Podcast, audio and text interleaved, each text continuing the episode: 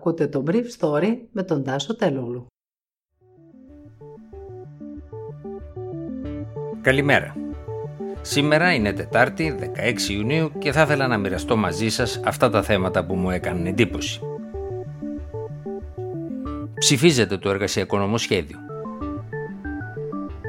Μικρή μέχρι τώρα η ζημιά από τις ανακοινώσεις για το εμβόλιο της Αστραζένεκα σχεδόν όση και με τις ακυρώσεις της Pfizer τη χθεσινή μέρα. Κυρώσεις κατά της Λευκορωσίας τη Δευτέρα με νέα πρόσωπα και εταιρείες στη λίστα. Με σύγκρουση του Πρωθυπουργού Κυριάκου Μητσοτάκη με τον πρόεδρο του ΣΥΡΙΖΑ Αλέξη Τσίπρα θα κορυφωθεί σήμερα η συζήτηση στη Βουλή για το εργασιακό νομοσχέδιο. Κοινοβουλευτικές πηγές πιθανολογούσαν χθες ότι στη συζήτηση θα εμφυλοχωρήσουν και άλλα άσχετα θέματα όπως τα ελληνοτουρκικά και το ζήτημα της διαχείρισης των εμβολιασμών με τα εμβόλια της Αστραζένεκα.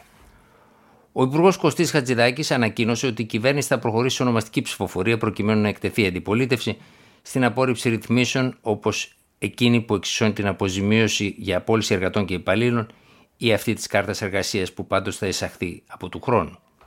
Η ΑΔΕΔΗ αποφάσισε χθες εξαιτίας των πανελλαδικών εξετάσεων να εξαιρέσει τους εκπαιδευτικούς και τους υπαλλήλους του Υπουργείου Παιδείας από την απεργία μετά από αγωγή της Νίκης Κεραμέως για ένα νομοσχέδιο που δεν αφορά τους δημοσίους υπαλλήλους. Και η ΟΛΜΕ επιχείρησε να προκαλέσει την εξαίρεση των εκπαιδευτικών νωρίτερα από την απεργία.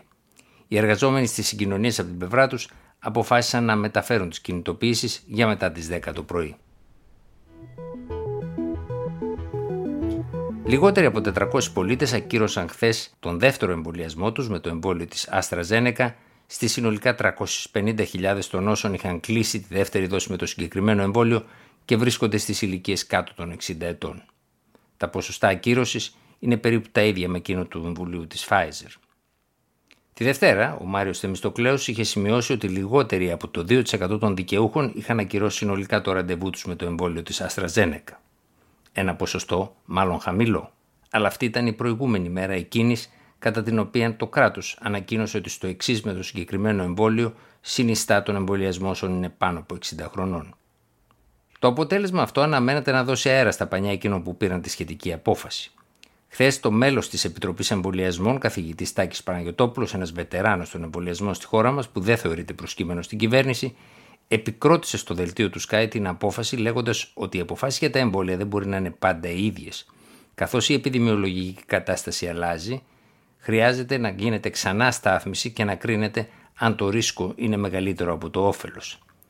Σύμφωνα με ανάρτηση της Ιρούς Γρηγοράκης στο Twitter, η Ελλάδα ήταν σε ποσοστό απορρόφησης των συγκεκριμένων εμβολίων στην 24η θέση μεταξύ των 28 χωρών της Ένωσης, με μόνο τη Γαλλία, τη Σουηδία, τη Βουλγαρία και τη Ρουμανία να υπολείπονται από την Ευρωπαϊκή Ένωση.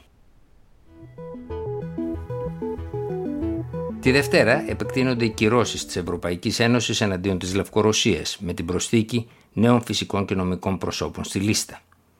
Οι Ηνωμένες Πολιτείες και η Ευρωπαϊκή Ένωση προειδοποίησαν χθες το καθεστώς Λουκασέγκο που εμφάνισε σε μια άλλη παροδία συνέντευξης τύπου προχθές το Ραμάν Πραστάσεβιτς ότι θα κληθεί να απολογηθεί για τις μαζικές παραβιάσεις των ανθρωπίνων δικαιωμάτων. Ο πρόεδρος των ΗΠΑ, Τζο Μπάιντεν, αναμένεται να θέσει το ζήτημα των ανθρωπίνων δικαιωμάτων τόσο στη Ρωσία, Ναβάλνη, όσο και στη Λευκορωσία, στον πρόεδρο Πούτιν στη συνάντηση που θα έχει μαζί του στη Γενέβη. Αλλά το ζήτημα αυτό δεν θα παίξει τον κυρίαρχο ρόλο, αν και ατμοσφαιρικά θα βαρύνει τη συνάντηση που είναι κρίσιμη. Ο Τζο Μπάιντεν αρνήθηκε σε συνέντευξη τύπου πριν φύγει από τις Βρυξέλλες να πάρει πίσω τον χαρακτηρισμό του Πούτιν ως δολοφόνου, ενώ ο Ρώσος πρόεδρος σε μια τυπική γι' αυτόν αποστροφή παρατήρησε ότι η φράση του Biden, πως ο ίδιος δεν έχει ψυχή, είναι μια έκφραση που ταιριάζει στην Εκκλησία και όχι σε διαπραγματεύσεις με βάση τα συμφέροντα χωρών. Ήταν το Brief Story για σήμερα Τετάρτη 16 Ιουνίου 2021.